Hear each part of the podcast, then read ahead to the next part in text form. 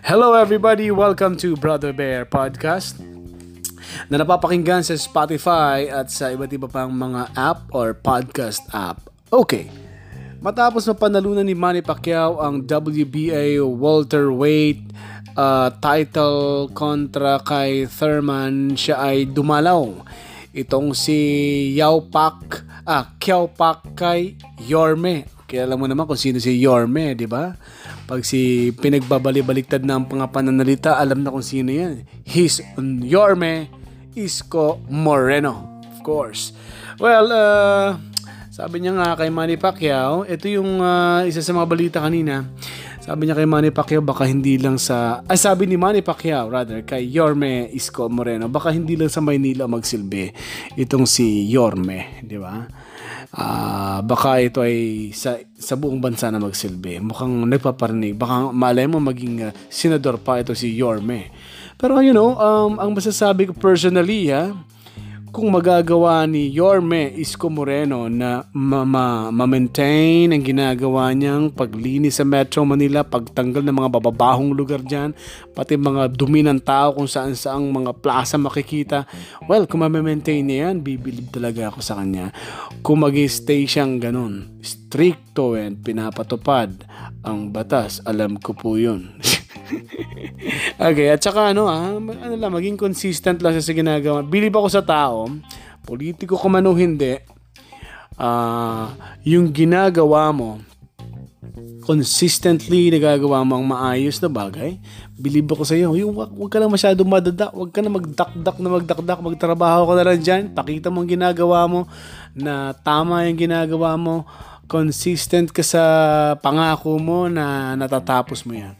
So, bibilib ako kay Yorme Isko Moreno, di ba? Although marami siyang sinagasaang mga pwedeng mga tao na pwedeng bumoto sa kanya o kaya pwedeng hindi na bumoto sa kanya. Okay lang yun, basta malinis. Kasi, alam mo, pumunta nga ako ng Maynila, kumuha lang ako ng isang ID. Kailangan kasi may ID ako ng postal ID. Ganda ng lugar. Ang ganda ng yung building na yun. Pero ang dinadaan, traffic, siksikan, gigilid ka na ng konti, baka masagasaan pa ang nasa bangketa. Diba? Kaya traffic. Kaya ang bagal ng transportasyon, minsan nagkakating trip ang mga ang mga driver, ang mga iba-ibang tsuper kasi siksikan traffic sa lugar. Pinagtatanggal niya ngayon yung mga nasa bangketa na illegal na or illegal vendors. Lumuwag. Sabi ko, ano ba to Maynila? Ang init-init. Ang init na nga ng panahon, siksikan pa. Tapos, traffic grabe at ang dumi-dumi. Well, sa ngayon, malaking pagbabago. Sana nga maging consistent ngayon si Yorme Isko Moreno. At kapag naging consistent siya, baka iboto ko pa siya. Yan ganun lang naman yun kapag ang tao okay, supportan mo. Pero pag hindi, ilaglag mo na. Ani mo, walang kwentang politiko yan. Anyway, what else? Ano ba? Si Bicoy. Kailan niyo ba si Bicoy? Update lang kita, baka wala ka masyadong oras makinig ng news, magbasa ng balita sa mga dyaryo. Si Bicoy, itong si Advincula, Peter Joemel Advincula alias Bicoy, sumuko na sa CIDG NCR matapos nakasuhan ni Zaldy Co ng RA10175 o cyber libel. Yan na, cyber libel. Ingat pala kasi cyber libel Kahit sino ka pa at gumagamit ka ng social media, pwede ka na makasuhan ng cyber libel kung naninira ka ng kapwa-tao mo sa social media. So, cyber libel ang isinampang kaso kay Bicoy, kaugnay ng mga pahayag nga niya dun sa ang totoong narcolist video. Ito ay report ng aming reporter sa UNTV at Radyo La Verdad, si Miss Lea Ilagan. Ito, ngayon lang to bagong-bago lang ng balitang to. Ang tabangan ni Bicoy parang sagana sa kain. Parang bilog na bilog siyang tiyan niya, Parang busog na busog si Peter Joemel Advincula de Leon o alias Bicoy. Busog na busog siya dito sa kanyang mugshot. May nakalagay sa t-shirt, orange t-shirt na NCR CIDG, at ang height niya hindi na pala ganun sa katangkad masyado. 5'3 itong si Bicoy. At alam ko Biculano rin to eh. Biculano rin to si Bicoy. At although maraming mga balita na maraming inano rin to, sabi sa news, marami rin daw tong, paano ko ba sasabihin to? Marami rin tong napasama ng loob dahil may hindi siya tinupad. Pero ganun pa man, yan ang latest ngayon. Siya'y sumuko na dahil sinampahan siya ng kaso ni Zaldy Co ng cyber libel. Good luck na lang sa kanya. Anyway, what else? Kanina, yung caller ko kanina, i-share ko lang din si Nanay Rita. Na, alam ko naiiyak na yun eh kasi yung experience niya as nanay, no, ng 5 anak, iniwan ng sundalong asawa, sumama sa iba-ibang babae, kung sino-sino nabuntis, ganun kasi yung asawa niya. Well, napilitan siya ngayong magtrabaho, napilitan siya ngayong magbungkal ng lupa na hindi niya naman ginagawa kasi well off ang kanyang family sa Tarlac. Maganda ang buhay, kaya nga naawa sa kanya yung pamilya niya dahil mayaman sila, ba't mo ginagawa yan?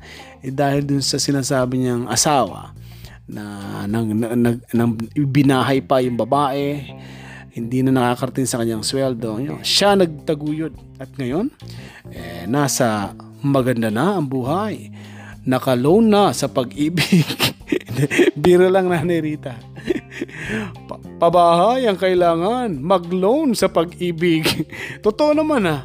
Sa totoo lang, kung gusto nyo magkabahay, mag-loan talaga kayo. Sa pag-ibig, mag-loan kayo. Hulugan nyo na yan habang bata pa kayo. 18, 19, nagkaroon ka ng trabaho, mag-open ka na ng account mo, maghulog ka na sa pag-ibig para habang nagtatrabaho ka, nahuhulugan yon.